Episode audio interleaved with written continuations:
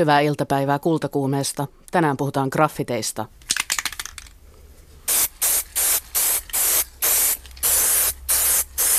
Keravalla niitä on syntynyt luvan kanssa keskustasta purettavien talojen seiniin.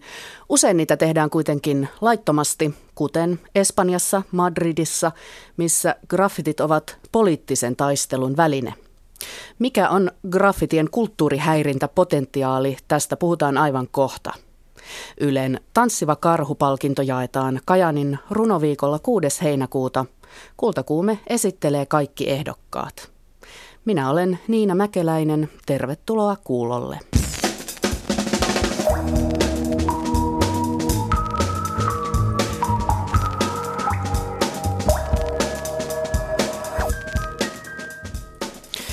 Eilen Espanjassa oli vaalit. Ennakkosuosikki oli vasemmistolainen Podemos, tieteen, kulttuurin ja journalismin edustajista syntynyt itseään liikkeenä pitävä puolue, joka kuitenkin menestyi odotettua huonommin. Brexitin jälkeisenä viikkona Eurooppa kuohuu muutenkin. Tänään kultakuumeessa käydään sortovaltaa vastaan graffiteilla ja puhutaan siitä, millaista poliittista protestointia ja kulttuurihäirintää graffiteilla voi harjoittaa. Studiossa vieraana on Jonna Tolonen, joka on juuri väitellyt laittomasta graffitista osana Espanjan viimeaikaisia poliittisia protesteja. Toisena studiovieraana meillä on Voimalehden toimittaja Jari Tamminen, joka on jo aiemmin pohtinut graffiteja kulttuurihäirinnän näkökulmasta, muun muassa kirjassaan Häiriköt. Tervetuloa molemmille. Kiitos. Kiitos. Ennen kuin mennään politiikkaan ja häirintään, meidän on syytä määritellä tässä alkuun, että mikä on graffiti. Jonna, sinä olet ainakin väitöskirjassasi tehnyt omat määritelmäsi. Joo, mulla varmaan tutkimuksellisesta näkökulmasta on varsin laaja graffitin käsite, eli mulla graffiti kattaa niin niin sanotut töhryt, stensilit, piisit ja masterpiisit. Eli mun tutkimuksen näkö, näkökulmassa se kattaa aika monen graffitin eri lajit. Sinä olet kehittänyt myös tällaisen termin kuin suhero. Mitä, mitä sillä tarkoitat? Joo, tutkittu on niin näitä graffiteja ja jotenkin niin sanotaan ehkä tunteellisestikin niihin sido, sitouduttua, niin tuntuu hirveän pahalta kutsua niitä töhröiksi, joka niin kuin Suomessa niin kuin töhryt käytetään sanaa. Ja se on mun mielestä hirveän negatiivissävyinen sana ja sitä käytetään myös tämmöisen niin kuin voisi sanoa median ja, ja ehkä jopa viranomaisten näkökulmasta, niin ehkä myös val, vallankäytön välineenä. Eli halutaan ihmisille jo sillä sanankäytöllä sanoa, että ne ei ole hyväksyttyjä, ne on rumia ja ne on laittomia. Joten siitä, sen, siitä syystä niin loin tämmöisen uuden sanan kuin suhera, jolla tarkoitan juuri tällaista nopeasti paikan päällä maalattua graffitia. Hmm. Eli käytännössä kaikki, mitä seiniin on maalattu ilman mitään virallista kontekstia, niin on graffitia, ymmärränkö oikein? Kyllä, muuten tutkimuskontekstissa kyllä. Jari, minkälaista kulttuurihäirintää graffitit ovat? Sinä olet siitä näkökulmasta asiaa miettinyt. Joo, mä oon tosiaan seurannut kulttuurihäirintänä tunnettua ilmiötä jo tässä kymmenisen vuotta aika aktiivisesti toimittana ja, ja myös itse tehnyt sitä Voimalehden vastamainosten muodossa. Eli kulttuurihäirinnällä tarkoitetaan tämmöistä taiteen ja aktivismin rajapinnassa tapahtuvaa liikehdintää – joka voi olla vähän taiteen muotoista aktivismia tai, tai sitten hyvin poliittista taidetta tai, tai jotain näiden sekoitusta. Ja kun mä tota mun kirjaani tein, niin mä varsinkin silloin viimeistään tavallaan niin kristallisoitui se ajatus, että kulttuurihäirintä käytännössä aina, riippumatta siitä, että missä maassa sitä tehdään ja miten sitä tehdään, niin se aina herättää tämmöisiä kysymyksiä tilanhallinnasta, että kuka saa määritellä tämän yhteiskunnan niin kuin, toimintaa ja, ja kehityssuuntia ja kuka saa näkyä ja millä tavalla saa näkyä. Ja se, että tietenkin graffitit mitä suurimmissa määrin on, on, on sit, ja katutaide muissa muodoissaan, niin, niin on sit juuri tämmöistä tilanhallinnallista keskustelua, jossa tota, haastetaan tämmöiset vakiintuneet käytänteet siitä, että, että saako kadulla näkyä mitään muuta värikästä kuin mainoksia esimerkiksi, ja kuka saa päättää sen, että mitä siellä näkyy, ja minkälaisilla motiiveilla ja perusteella sinne kadulle saa mennä näkymään. Eli tavallaan niin kuin, tätä kautta niin, niin graffiti ja kaikki katutaide on hyvinkin paljon tämän kulttuurihäirinnän ytimessä. Mm. Saavatko suherot olla katukuvassa sinun puolestasi? Kyllä joo, mä tota itse asiassa tuossa törmäsin just ihan aivan ihanaan suheroon tuolla Herttoniemessä Sahaajan kadulla siinä tota Starkin vieressä se Aaltopeltin varastotalon seinään ollut kirjoitettu erittäin huojuvalla ja surkealla käsialalla se tikkukirjaimin, että hullut noidat tuhoaa patriarkaatin. Ja mun mielestä se oli aivan mahtava. Mä otin siitä kuvan ja julkaisin sen Facebookissa välittömästi. Jonna Tolonen, sinä olet kuvannut graffiteja Madridissa, Espanjassa parin vuoden ajan. Kävelit siellä ympäriinsä ja kuvasit ilmeisesti kaiken, mitä vastaan tuli ja niistä sitten osa valikoituu tähän väitöskirjaasi, mutta kerro, miltä siellä Madridissa nyt ensinnäkin näytti? Joo, mä aloitin tosiaan 2012 ja jatkoin vuoteen 2014 tämän aineiston keräämistä ja, ja näin suomalaisesta kulttuurista tulleena, niin sehän on hyvin erilainen se katukulttuuri, että siellä on seinät täynnä niitä laittomia graffiteja ja, ja tosiaan ne, niitä graffitin lajeja on hyvin monia, että siellä on niitä suheroita, mutta myös myös poliittisesti kantaottavia ihan muraaleja ja, ja masterpieceja ja biisejä. Ja ne sekoittuu mielenkiintoisella tavalla tietysti kaupungin viranomaisviestintään, mutta myös sitten kaupallisiin viesteihin, mitä siellä on. Ja, ja mikä on mun mielestä tosi mielenkiintoista on myös, että ne graffitit käyvät keskenään myös vuoropuhelua, eli toinen käy kommentoimassa tai tekemässä viereen toisen biisin, joka sitten kommentoi sitä jo seinässä olevaa graffitia. Miten kiinnostuit tällaista tutkimaan ylipäätään? Joo, mä asuin 2008 alkuvuoden Espanjassa ja se oli se aika ennen talouskriisiä ja silloin oikeastaan mun silmään Espanjassa niin oli oikeastaan katukuvassa oli vaan niin sanottuja laillisia graffiteja ja, ja sanotaan tämmöisiä niin kuin taidolla viimeisen päälle tehtyjä graffiteja. Ja sitten kun mä palasin 2009 ja 2010 Espanjaan, niin se katukuva oli muuttunut täysin. Eli sinne oli tullut nyt sitten mukaan näitä suheroita ja, ja hyvin voimakkaasti yhteiskunnallisesti kantaottavia stensileitä ja muita. Ja mä kiinnostuin siitä, että, että miten niin kuin se graffiti ja se yhteiskunta, minkälainen se niiden suhde on ja, ja minkä ihmeen takia niin kuin ihmiset kokee sen, että heille se graffiti on niin tärkeä viestintäväline taloudellisen, taloudellisen kriisin aikana. Ja, ja sit siitä lähti tämä innostus tähän, myös tähän 15M-protestiliikkeeseen ja, ja kiinnostuin tekemään sit siitä väitöskirjan. Hmm. No minkälaisia 510 graffitia valikoitui sitten tähän sinun akateemiseen lähilukuusi tähän väitöskirjaan, niin minkälaisia viestejä näissä graffiteissa sitten oli? Joo, siellä on aika lailla tietysti laidasta laitaan, että mulla, mulla tätä yhteiskunnallinen ja viestinnällinen näkökulma tuossa työssä, niin voi sanoa silleen niin karkeasti, että niin mun tutkimuksen mukaan ne jakautuu tällaisiin niin kuin oikeuksiin. Ne käsitteli hyvin paljon oikeuksia, eli puhutaan naisten oikeuksista, eläinten oikeuksista, maahanmuuttajien oikeuksista. Tämä oli yksi tämmöinen hyvin tärkeä teema. Toinen oli sitten tällainen politiikan epäonnistuminen, eli ihan luonnollisesti lähdetään tällaisessa tilanteessa, missä Espanjakin on ollut pitkään, niin kritisoimaan politiikkoja, miten se hoidettiin pankkikriisi esimerkiksi siellä maassa. Ja sitten ehkä mulle kolmantena yllätyksenä tai teemana, mikä sieltä muotoutui, niin oli tällaiset niin kuin globaali oikeudenmukaisuus. Eli kun he itse on tietyllä tavalla yhteiskunnallisessa ja jopa tämmöisessä taloudellisessa kriisissä, niin jostain kumman syystä se reflektio tulee sitten myös maan ulkopuolelle. Eli, eli haluttiin myös osoittaa se supportti niin kuin, uh, muihin tällaisiin kriiseihin, mitä maailmalla on. Eli sieltä löytyy muun muassa tällaista niin kuin sodan vastaista graffitia ja myös tämmöistä niin kuin anti-imperialismista vastaan tuo puhuvaa graffitia. Hmm. No miltä Jari sinusta tämä kuulostaa, jos ajatellaan Suomea, tai tietysti molemmat tiedätte Suomen graffiti tilanteesta, mutta onko Suomessa poliittisia viestejä graffiteissa? No joo, ei, ei hirveästi ole näkynyt. Et, et, et, et jos puhutaan graffitista tämmöisessä niin vähän suppeammin määritellystä, eli määritellysti, eli tällä näitä omia nimikirjaimia tai taiteilijan nimikirjaimia kirjoittavasta graffitista, niin, niin siinähän hirveän harvoin on mitään, mitään poliittista viestiä. Että siinä itse asiassa monet katsovat tosi karsaasti tekijöistä, että jos, jos sinne alkaa jotain politiikkaa tunkemaan sekaan. Okay. Ja se, että se enemmänkin se tavallaan se graffitin poliittisuus tulee siitä, siitä tavallaan siitä itse teosta. Että se, että, että nimenomaan haastetaan se tilanhallinta ja sanotaan, että kyllä mekin saadaan näkyä.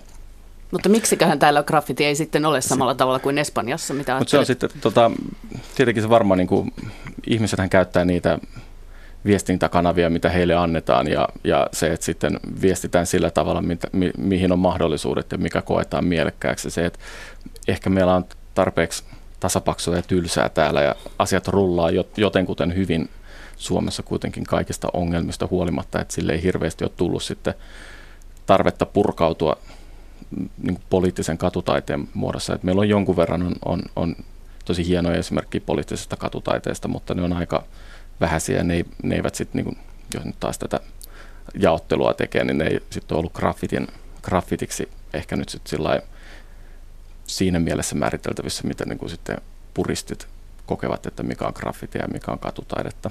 Mutta se, että itse tietenkin soisin, että, että tulisi vähän sitä poliittistakin kannanottoa tuonne kaduille nähtäväksi. Ja tärkeä pointti mun mielestä on myös tosiaan se, että kuten Jarikin tuossa sanoi, että on, on niitä viestintäkanavia, että että niin kuin mun tutkimuksen mukaan niin kuin yksi tärkeä niin kuin syy, miksi ne naiset on aktivoitunut siellä, on, on se, että valtamedia täysin ignoreeraa heidän toimintansa ja heidän aktivismin ja heidän niin kuin, asiansa. Eli jos mietitään niin kuin lehdistön vapautta maailmanrankingilla, Suomi on ykkösenä, Espanja on siellä 35 tai 36 joka kertoo myös siitä, että mitkä asiat pääs, läpäisevät tietyllä tavalla mediakynnyksen ja mistä asioista voi puhua ja kenen ääni siellä kuuluu, niin se on selkeästi sellainen niin kuin yksi motiivi ollut noille naisille niin kuin lähteä tekemään sitä graffitia, että heidän äänensä tulee kuulluksi myös. Hmm. Tämä oli sinun tutkimustuloksesi, että naiset tekevät yhä enemmän ja sitä kautta tulee esille naisiin liittyvät poliittiset kysymykset, esimerkiksi aborttioikeuden rajauksia vastaan on graffitia. Tämän väitöskirjan, joka on muuten hyvin lukijaystävällinen, täynnä kuvia graffiteista muun muassa. Ja tosiaan tätä lähilukua, jota oli todella mielenkiintoista lukea, niin Tämän kannessa on tällainen feministinen graffiti, noista sola tienes el feminismo. Ja ajattelin, että jos tällaisen, ja tämä on hyvin tyylikäs, ei ole suhero, vaan nyt tietysti rupesin arvottamaan tässä suheroa, anteeksi siitä, mutta tämä on kuitenkin esteettisesti, visuaalisesti hieno graffiti myös, et ole yksin, sinulla on feminismi. Ja tuntuu, että tällä, jos tällaisen graffitinhan näkee aina yhtäkkiä siellä katukuvassa, niin miten voimakas viesti tällainen voi olla oikealla hetkellä. Niin minkälaisia nämä olivat nämä feministiset graffitit sitten muuten? Joo, sanotaan, että se on ihan oikea toi sun analyysi, että tuommoinen niin taiteellinen arvottaminen tämän kohdalla ja varsinkin noiden naisten tekemien graffitin kohdalla piti, piti paikkaansa mun tutkimuksen mukaan, että naiset oli ihan selkeästi ensinnäkin he käyttivät hyvin paljon tätä sapluunatekniikalla tehtyä stensiliä, ja he olivat hirveästi käyttäneet aikaa sen stensilin niin kuin tekemiseen. Eli hyvin paljon käytettiin kuvan ja tekstin yhdistelmää ja niin, että tavallaan se ei, kuvattu, että kala on kala, mutta että siihen tulee niin kuin uusi ulottuvuus. Niin kuin tuossakin, mitä sä kuvailit, niin siinähän on kuvattuna amerikkalainen naisaktivisti Angela Davis, joka tuo siihen tavallaan myös siihen tekstiin, että ole yksin silloin feminismi vielä lisäulottuvuuden ne, niille henkilöille, jotka tuntee sen. Eli jos me ollaan aikaisemminkin tavallaan feminismi on tehnyt, saanut aikaiseksi muutoksia ja tavallaan vaikuttanut yhteiskuntaan, niin sinullakin on vielä siihen. Meillä on niin kuin mahdollisuus siihen yhdessä. Hmm. Ja he käytti hyvin paljon niin kuin tosiaan ää, tällaisia niin kuin historiallista kuvastoa. Ja, ja mikä oli tosi mielenkiintoista, niin noita oli tosi paljon noita feministisiä graffitia, niin ainoastaan yhden kerran kuvastona oli mies. Ja se oli mun mielestä, niin kuin mielestä aina kuvasi naista, eli voimannutettiin muita naisia sillä, että he näkevät niin kuin naisia. Ei sitä, että lähdetään panettelemaan sitä miestä tai kääntämään niin kuin kuvastoa, mutta he halusivat ehdottomasti, että siellä oli nainen, joka puhuttelee tavallaan sieltä kadulta sitten toisille naisille. Varmaan tässä voi semmoisen sanoa, että jos niin miettii sitä, että, että onko graffiti, että onko se poliittista Suomessa, niin, niin se, että jos se nimenomaan sen muotonsa puolesta ei sitä ole, niin, niin tavallaan mun mielestä on hirveän kiinnostava miettiä, että mä itse Helsingistä kotoisin ja muistan, kun vuonna 1991 Kulosaaren melumuuri maalattiin täyteen graffiteja, koska se oli kauhean hieno ja harmaa muuri saadaan kivan näköiseksi. Se teki nuoreen yläastelaispoikaan kauhean suuren vaikutuksen. Vaunaa hienoina ja kiinnostavan näköisiä sitten ei ihan hirveän kauan aikaa mennyt, kun tuli nollatoleranssi politiikka taas sitten Helsingissä voimaan ja se maalattiin harmaaksi. Ne duunithan näkyy vieläkin sieltä sen harmaan huonosti maalatun maalin alta. Ja se, että nyt me ollaan taas niin kuin jotenkin tämmöinen yhteiskunnallinen heiluri on pyörähtänyt taas toiseen suuntaan ja nyt yhtäkkiä taas luvallisia seiniä tulee. Ja on museotasolla tämmöisiä niin kiinnostavia avauksia graffitin suhteen. Niin tavallaan niin kuin se, että se, niin kuin se graffiti, vaikka siitä ei niin kuin, kovin monet eivät tykkää siitä, tai sanotaanko näin, että on paljon ihmisiä, jotka eivät tykkää siitä, niin se, että, että, että heidänkin kannattaa miettiä sitä, että mikä siinä on se niin kuin merkittävä tekijä siinä graffitissa, että se on kuitenkin onnistunut sitten ne tyypit, ketkä tuolla on juossut maalaamassa luvattomasti duuneen, niin ne on onnistunut pitää semmoisen kulttuurin hengissä, joka on ollut niin elinvoimainen, että se on sitten onnistunut kaikesta siitä yhteiskunnan varsin voimallisesta tukahduttamisyrityksestä huolimatta. Se on onnistunut säilyttämään oman tenhovoimansa ja on onnistunut taas nyt nousemaan ihan uudenlaiseen asemaan, että, että meillä on noita luvallisia seiniä ja, ja kaikkia muita. Soitimme itse asiassa yhdelle tällaiselle henkilölle tai hahmolle. Umut Kiukas vastasi puhelimeen Italiasta. Ähm, hän on graffitin tekijä ja Helsingissä pitää Make Your Mark graffititaidegalleriaa. Hän oli Italiassa matkalla graffititaiden näyttelyn avajaisiin kun junalla tulin tuolta Milanosta tänne tuota, Modenaan, niin mm, no, kaikki radan varret on ihan täynnä graffiteja ja myös niin kuin osa, osa kymmenen vuoden takaa. Että täällä ei selvästikään niin kuin, ihmisiä ei haittaa, että täällä tulee väriä. Ja sitten täällä on niin, no, nyt ei ole Modenassa enää niin kauheasti niin kuin noita muraaleja, koska täällä oli sellainen episodi, että yksi, yksi Italian tai Italian tunnetuin katutaiteilija kuin Blue, niin hänen, hänen teoksiaan revittiin seinästä irti ja sitten tota, ja Banksin teoksia ja kaikki muita revittiin seinästä irti ja vietiin jonnekin museoon ja ruvettiin kauppaan, niin hän sitten tota, protestiksi maalasi kaikki, kaikki isot teoksensa yli. No mikä, jos ajatellaan niin graffitin teon sanomaa, niin äh, voiko siitä kiteyttää jotain yhtä sanomaa vai onko se jokaiselle tekijälle oma? No en mä voi ehkä, on se varmaan jokaiselle jollain tasolla oma, mutta se on ehkä niin kuin vapaus niin kuin tehdä asioita. Et tietysti niin kuin on, on tietyt säännöt, että harvemmin niin kuin yksityisomaisuutta ja muita, muita tuhotaan, mutta sitten joku niin kuin, esimerkiksi harmaa sillä alueella, niin kyllä mä näen niin kuin jonkunnäköisen vapauden että sitä niin pyritään jollain tavalla koristaa, mutta tota, ehkä se vapaus. Ja sitten sit joskus nuorempana itsekin on tullut näitä graffiteja maalattua, niin se tunne, yhteisöllisyys ja muut, että se tuolla yöllä, yöllä kun polettiin pyörillä menemään, niin, niin tota, kesäyö, lämmin yö, ei ketään missään. Saat, saattaa olla, että sä et näe ketään moneen tuntiin missään, paitsi sinä ja sun kaverit sitten naurattu menee ja teillä on ehkä niin kuin 18 litran lateksipurkki mukana ja kaikki telat ja kaikki mukana ja pidetään hauskaa, maalataan jonnekin, niin se oli se tunne uskomaton. Mikä sun ensimmäinen oma duuni oli, Umut Kiukas? No ensimmäisen duunin tein tuohon Siilitien metroaseman vastapäiseen muuriin kello, olisikohan ollut viisi iltapäivällä vilkutettiin metrolle, oltiin siinä joku puolitoista tuntia poliiseja eikä ketään näyttänyt haittaavan. Sitten kun tulin kotiin, niin äiti kysyi, että tota, olit sitten maalaamassa. Olin, että no en ollut. No vilkutit kyllä metrossa minullekin. Että, tota, että sellainen oli minun ensikokemus. Seurasiko siitä jotain? Niin, ei, ei seurannut. Äitini oli ihan kannustava ja olen tyytyväinen siihen. Olen saanut tästä nyt ammatin ja kierrän täällä maailmaa töiden puolesta ja tutustun uusiin ihmisiin. Graffiti on hieno asia. Onko graffitin tekeminen poliittista toimintaa? No kyllä siinä, kyllä siinä on tietysti jonkunnäköinen kanna, kannanotto, mutta ei ehkä mitään sellaista niin kuin poliittista suuntausta, mitä voisi sanoa, mutta kyllä se tietysti on kannanotto vapauden puolesta ja sitten ehkä suurin osa graffiti niin kuin, ihmistä on kuitenkin niin kuin, aika niin kuin, monikulttuurisen niin kuin, monikulttuurisuuden puolesta puhujia ja feministejä että hyväksyy, hyväksyy muidenkin ihmisten mielipiteitä. Miten se vaikuttanut nyt sitten, että, että on tullut tätä laillista graffitia myös paljon? Että onko se niin kuin muuttanut tätä kuvastoa millä tavalla? no kyllä se on kehittänyt sitä.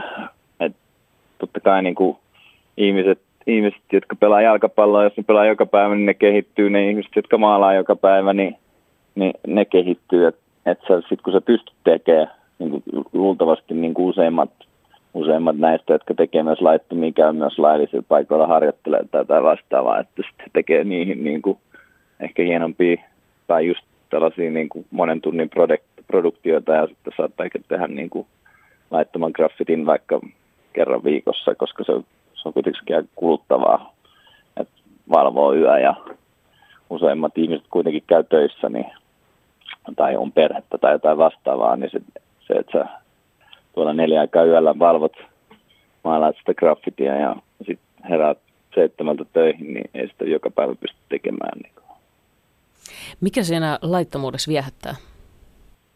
No, kaikilla on varmaan omat motiivinsa siihen. Jotkut saa siitä varmaan sellaiset adrenaliinikiksit. Jotkut taas varmasti tykkää siitä, että niitä teokset, teokset säilyy pidempään kuin ne laittomat seinät. Eikö lailliset seinät, niin ne on niin kovassa käytössä ainakin että, että sit jos sä maalaat siihen niin, niin sä voit, voit olla aika varma, että se ei enää päästä siinä jäljellä. Että, tota, että niin voisi samalla laittamaan graffitin, niin se voi olla puoli vuottakin niin kuin, tai jotain vastaavaa. Näin sanoi siis Umut Kiukas, Anu Heikkinen haastatteli. Jari Tamminen yli kulttuurin päähäirikkö. Miten tuota, ähm, kun graffitia on tehty laittomasti ja sitten sitä on nykyään gallerioissa on näitä laillisia seiniä, niin mitä ajattelet tästä, että onko se laillisesti tehty graffiti oikeastaan graffiti enää ollenkaan, että mikä se on se laittomuuden osuus siinä graffitin olemuksessa?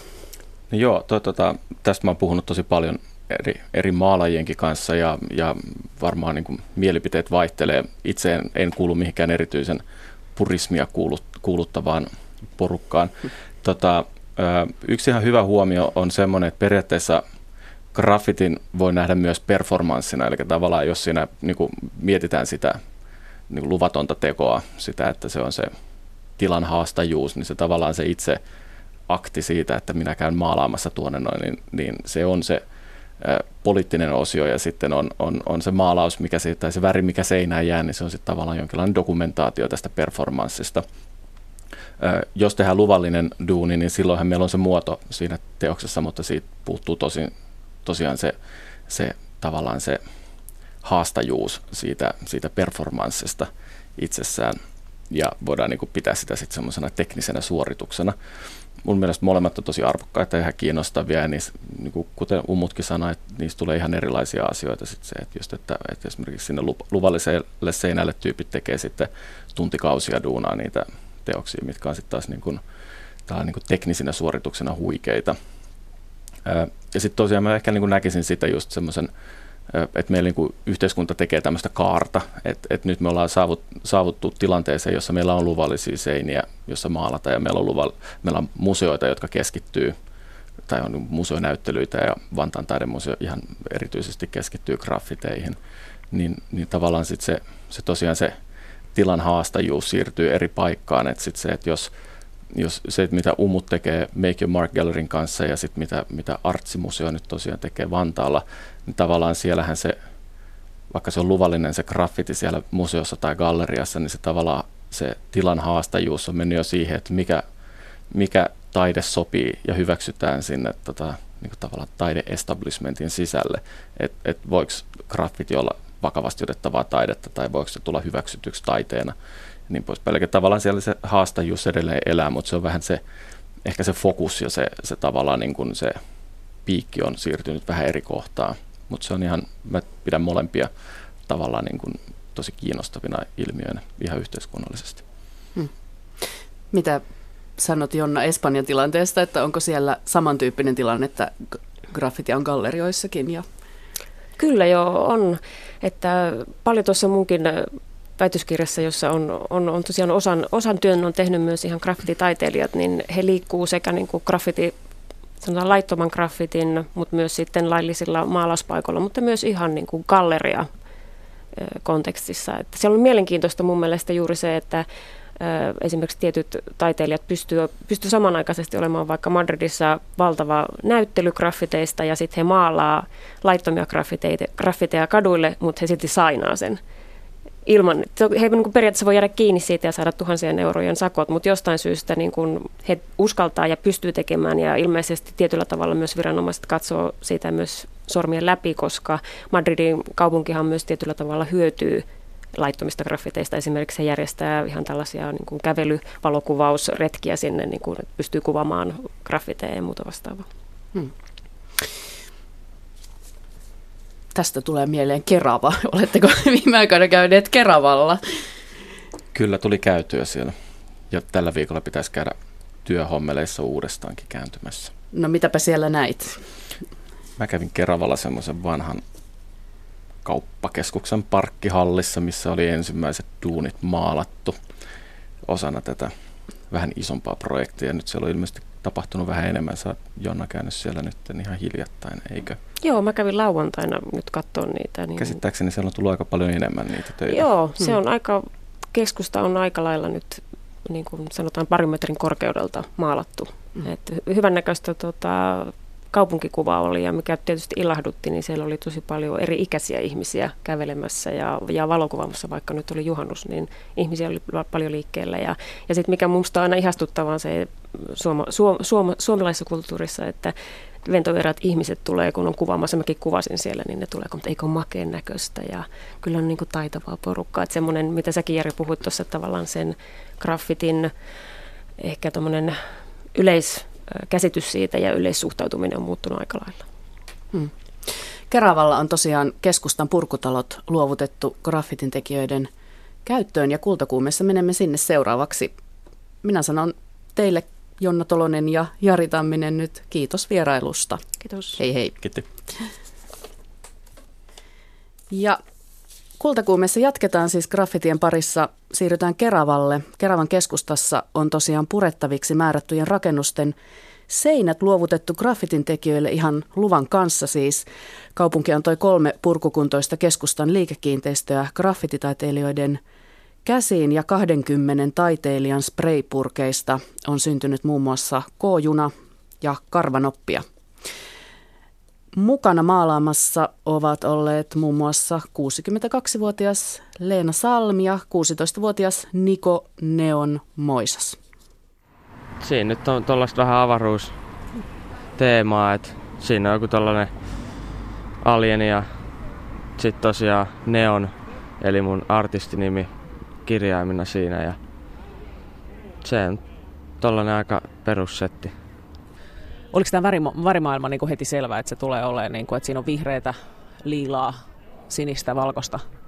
Joo, kyllä se oli aika lailla selkeä, että taustoihin tulee olemaan noin vihreä ja sinisen tällainen avaruuspölytyyppinen juttu ja sitten kirjaimissa oli aika lailla toi, että äärivivat tulee olemaan tumma liilaa tollanen, että se tuo siihen sellaista syvyyttä, tuo se esiin hyvin. Siis Le- Leena Salmi? Joo. Ai niin tässä on juna. Tässä on juna. Ja siis... Ai niin siis onko sä oot tekemässä tätä junaa? Joo, vielä viimeistelen. Karvanopat pitää tulla ja sitten on junan reunat ja roiskeita taivaalle. Joo. Kun, Missä sait idean tähän? Kun mä en tiedä Keravasta mitään. Mä kysyin tuolta Jounilta, mikä on keravalaista ja sillä ja näin. Niin No sitten se puhuu fiftarimeiningistä ja karvanopista ja sillä. Mä toki, että mä en autoja osaa piirtää. Niin sitten mä ajattelin, että mun mä, mä stadista, niin sitten mun kaveriporukas puhutaan siitä, että Kerava juna lähti jo. Jos jollakin on kauhean kiire pois konsertista, aha Kerava juna lähti, niin mä ajattelin kääntää sen kuin näin päin, että tota, tänne tullaan Kerava juna nyt, että tuossa on tuomiokirkko tossa, että lähdet stadista ja sitten tullaan tänne. Masussa on pimeää, siis toi musta on masun sisäpuolta. Mikä, mitä sisäelimiä noi on? Sydänkö? niin, niin ne varmaan on. mikä, siinä, mikä siinä on hullua? No musta siinä on kaikki hullua. Mitä te, mitä te ajattelette tästä Keravan tällaisesta katutaideprojektista? No tämähän on ihan piristävää. Ja näin ajattelee myös moni muu ohikulkija Keravan keskustassa. Paras kommentti, jonka purkutaideprojektin koordinaattori Jouni Psyke Väänänen on kuullut, on tämä. Kerrankin tässä kaupungissa tapahtuu jotain järkevää. Todella, todella positiivisia kommentteja kaikin puolin on kuulunut. Että oikeastaan ensimmäistäkään negatiivista kommenttia ei ole tullut sitä yhtä keskisormen heilutusta lukuun ottamatta. Keravan purkutaidehanke on hyvä esimerkki viime aikojen projekteista, joissa graffiti ja katutaide on levinnyt näkyville paikoille kaupunkeihin. Innostus tätä taidemuotoa kohtaan on kiinnostavaa, koska monella on vielä hyvässä muistissa aika 2000-luvun vaihteen molemmin puolin. Silloin asenteet olivat paljon kielteisemmät, eikä olisi voinut kuvitellakaan, että kaupunki olisi tarjonnut keskustasta purettavia liikekiinteistöjä tällaiseen projektiin – Kielteiset asenteet kulminoituivat pääkaupunkiseudulla Stop töhryille kampanjaan, jossa pidettiin nollatoleranssia kaikkea graffiti- ja katutaidetta kohtaan. Eli heti kun däki tai graffiti ilmestyi seinään, se putsattiin pois. Jouni Väänänen muistaa turhankin hyvin ne ajat. Mä ylläpidin muutamia graffiti-julkaisuja, verkkosivustoa ja toimitettiin ensimmäistä suomalaista neliväristä graffitilehteä – jouduin näistä aika paljon puhumaan virkavallan kanssa, mikä oli siis näin vuonna 2016 näkökulmasta ihan uskomaton juttu. Mä en tehnyt mitään laitonta, mutta mä silti jouduin ravaa jatkuvasti kuulusteluissa. Jos mä tekisin saman nyt, niin ketään ei todellakaan kiinnostaisi penniäkään. Mitä ne halusi tietää? Siis mi- mihin ne liittyy ne kuulustelut? No, puhuttiin siitä, että mä yllytän rikokseen tekemään näitä julkaisuja ja muuta sen sellaista. Ja sitten kun mä kuvasin paljon graffitteja, niin sitten oltiin myöskin sitä mieltä, että mun täytyy olla esimerkiksi tiettyjen graffitijengien johtohahmo vastuussa sadoista ja sadoista teoksista. Mua on pahimmillaan vankeu- uhkailtu vankeustuomiolla siitä hyvästä, että mä oon toimittanut lehteä siis jos tuollainen oikeusmurha tapahtuisi nyt, niin siitä nousisi ihan käsittämätön haloa. Mutta silloin se oli vaan, asiat tapahtui sillä tavalla. Keravan projektin koordinaattori Jouni Väänänen korostaa yleistyneiden laillisten graffitiseinien merkitystä asenteiden muokkaajina.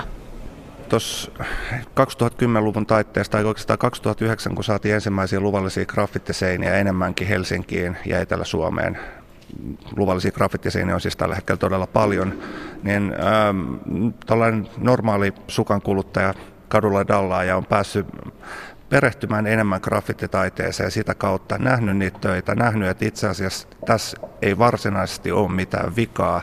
Ja sitä kautta se on pikkuhiljaa lähtenyt lieventymään. Ja nyt ollaan päästy siihen pisteeseen, että näistä voi niin kuin avoimesti myöskin digata ja sitten tällaiset projektit, niin kuin tämä meidän purkutaide, niin mä toivon ainakin, että se myöskin vie tätä hommaa eteenpäin siinä mielessä, että kun nyt pääsee kokemaan niin kuin laajamittaisesti tätä graffiti- ja katotaidetta, niin yleisö näkee, mitä potentiaalia tässä on ja sitten se loputkin siitä tuomitsemisesta pikkuhiljaa katoaa. Mä olin jopa varautunut siihen, että negatiivisia kommentteja tulee enemmän, mutta ei. Kaikki on ihan päreissään, tohkeissaan, innoissaan tästä. Mi- mistä se kertoo sulla?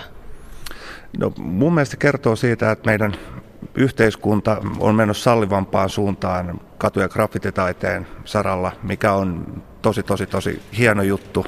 Erityisesti kun tämä suhtautuminen asiaan on ollut aikaisemmin mun mielestä ihan täysin pähkähullu. Ähm, ehkä se kertoo myöskin siitä, toivottavasti, että suomalaiset on muutenkin menossa siihen suuntaan, että kaikkea uutta ei välittömästi sille varmuuden vuoksi tuomita koska se aikaisemmin täällä on ollut mun mielestä aika paljon sitä meininkiä nimenomaan, että tota, kun jotain uutta ilmestyy, niin heti ensimmäisenä käydään, käydään sanomassa, että tämä ei ole hyvä, ja sitten vasta funtsitaan, että mitä mieltä oikeasti ollaan asiasta. Niin kyllä täällä ollaan nyt, jengi vetää avoimin silmin ja antaa itselleen oikeuden innostua tästä. Tämä kertoo paremmista ajoista. Näin sanoi Keravan purkutaideprojektin koordinaattori Jouni Väänänen. Haastateltavana olivat äh, Leena Salmi ja Niko Neon Moisas. Toimittaja oli Anu Heikkinen.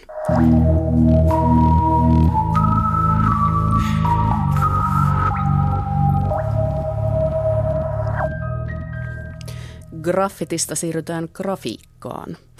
Graafikoiden oma lehti Grafia käsittelee jutussaan lyhykäisesti niin ikään muraaleja.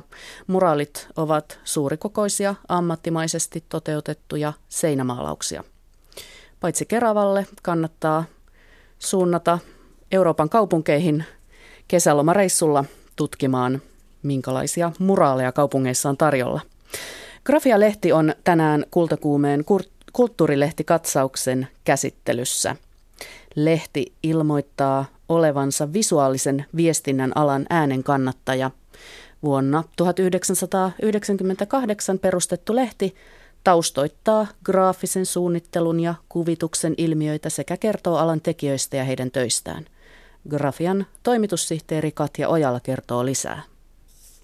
No tietysti me tehdään sitä meidän jäsenille, mutta me toivotaan, että se myöskin niin kuin tätä graafisen suunnittelun tai visuaalisen viestinnän suunnittelun asiaa tuo, tuo tunnetuksi uusille ihmisille ja, ja ryhmille.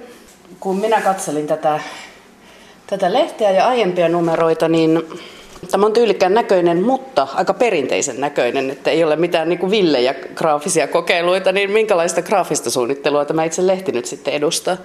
No mä luulen, että semmoista niin kuin kauhean kikkailevaa ilmettä ei ole tulossa kyllä, niin kuin, että, että niin kuin tietty semmoinen tyylikäs revittely tietysti niin kuin täytyy olla, mutta se ei ole itseisarvo, että siis, koska lukijakunta on itsekin ammattilaisia, se täytyy niin kuin, olla, olla tota, ammattikunnan taidon näyte tietyllä tavalla. No entäpä sitten juttupuoli, minkälaisista aiheista kirjoitatte, miten olette linjanneet sitä? No meillä on aina joku tietty teema lehdessä, jota sitten niin kun lähestytään laajemmin, eli yleensä sitten tämä pääjuttu käsittelee sitä tiettyä teemaa. Eli esimerkiksi nyt meillä ilmestyy vielä tässä kuussa seuraava numero, jossa on niin musiikki yllättäen sitten teemana. Eli, eli kauhean monet graafiset suunnittelijat ovat öisin DJitä tai soittavat bändeissä tai ovat muuten, muutenkin tekemässä, tekemisissä musiikin kanssa kuin vaan sitten niiden levyn kansien tai julisteiden kautta, että, että sitä käsitellään sitten moni, monilta eri tahoilta sitten niin kuin jutuissa. Ja tota, seuraava lehti itse asiassa tulee niin kuin Love Records-logosta sitten juttua. Ja, ja tota, sitten näiden Black metal-bändien logoista. Eli tavallaan, että se on ammatillisesti kiinnostavaa sisältöä, mutta, mutta myöskin semmoista, että se voisi ketä tahansa, koska kyllähän niin kuin meidän visuaalinen ympäristö, arkiympäristö, se koskettaa kaikkia, niin sikäli se sisältö on hyvä olla myöskin semmoista lähestyttävää. Esittele vielä lyhyesti tämä käsillä olevan numeron teemat. Tässä kannessa lukee Kenen lauluja laulat, todellisuus ja politiikka. Joo, eli tota, jo, jos meillä on nyt tämmöinen kevyt musiikkiaiheinen kesänumero tulossa, niin viimeksi oli vähän raskaampaa asiaa. Eli tota, tässä on poliittinen tai niin kuin suunnittelijoiden poliittisuus ja onko sitä. Me lähdettiin kyselemään niin kuin sen perään, koska se, se tota, tavallaan nämä ajat on ollut aika semmoisia niin kuin poliittisia ja, ja, ja tota, ihmiset on heränneet siihen, että sillä omalla tekemisellä on myös semmoista poliittista ja yhteiskunnallista merkitystä ja niin täytyy ollakin suunnittelunkin puolella. Ja, ja tota, sitä lähdettiin kaivamaan oikeastaan, että, että Suomessa ei, ei ole kauhean pitkää akateemista perinnettä sit niin kuin varsinkaan tämän alan tutkimuksella ja, ja sillä semmoisella niin kuin kriittisellä keskustelulla, että sitten vähän herätettiin sitä. Vähän lähdettiin kyselemään, että onko, onko tota tällaista kantaa-ottavuutta tässä ajassa suunnittelijoilla.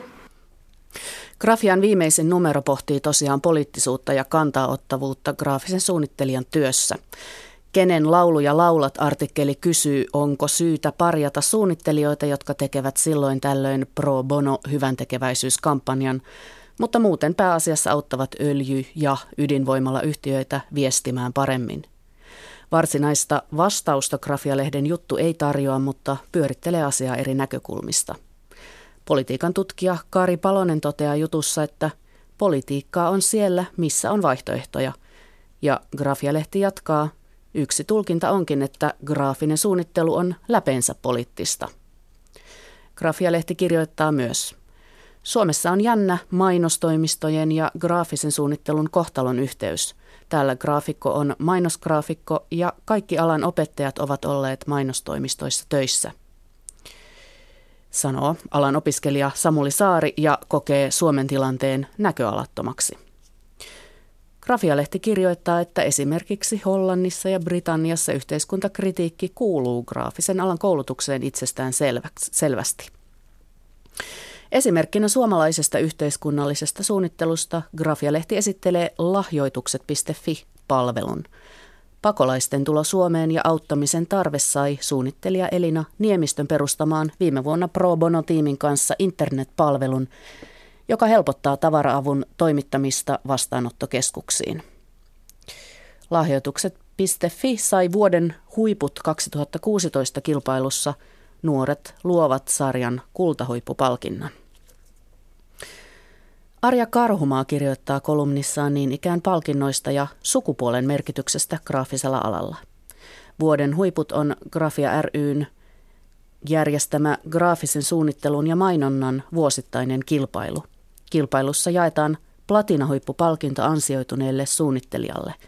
Karhumaa toteaa näin. Platinistien lista on kylmäävä All Male Panel vuosina 1984-2014 – Palkinnon on saanut 30 miestä, naisia on kaksi. Todellisuus syntyy alan oppilaitoksissa, työpaikoilla ja muissa instituutioissa, käytännössä, asenteissa, rakenteissa. Esimerkki. Näillä aloilla on ollut tapana menestyä tekemällä pitkää päivää. Ketkä lähtevät virkaajan jälkeen kotiin, ketkä jäävät illaksi viilaamaan. Kenelle sanat kokouksessa kohdistetaan, minkälaisia nuoria tuupitaan eteenpäin. Näin siis Arja Karhumaa ja Grafia-lehti.